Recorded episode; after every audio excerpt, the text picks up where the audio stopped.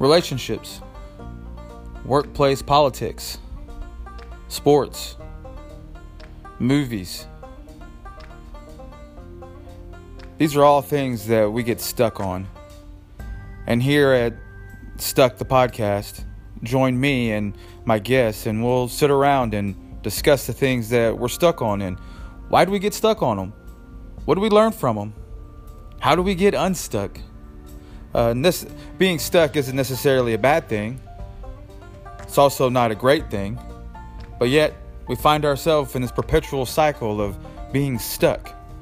So join us.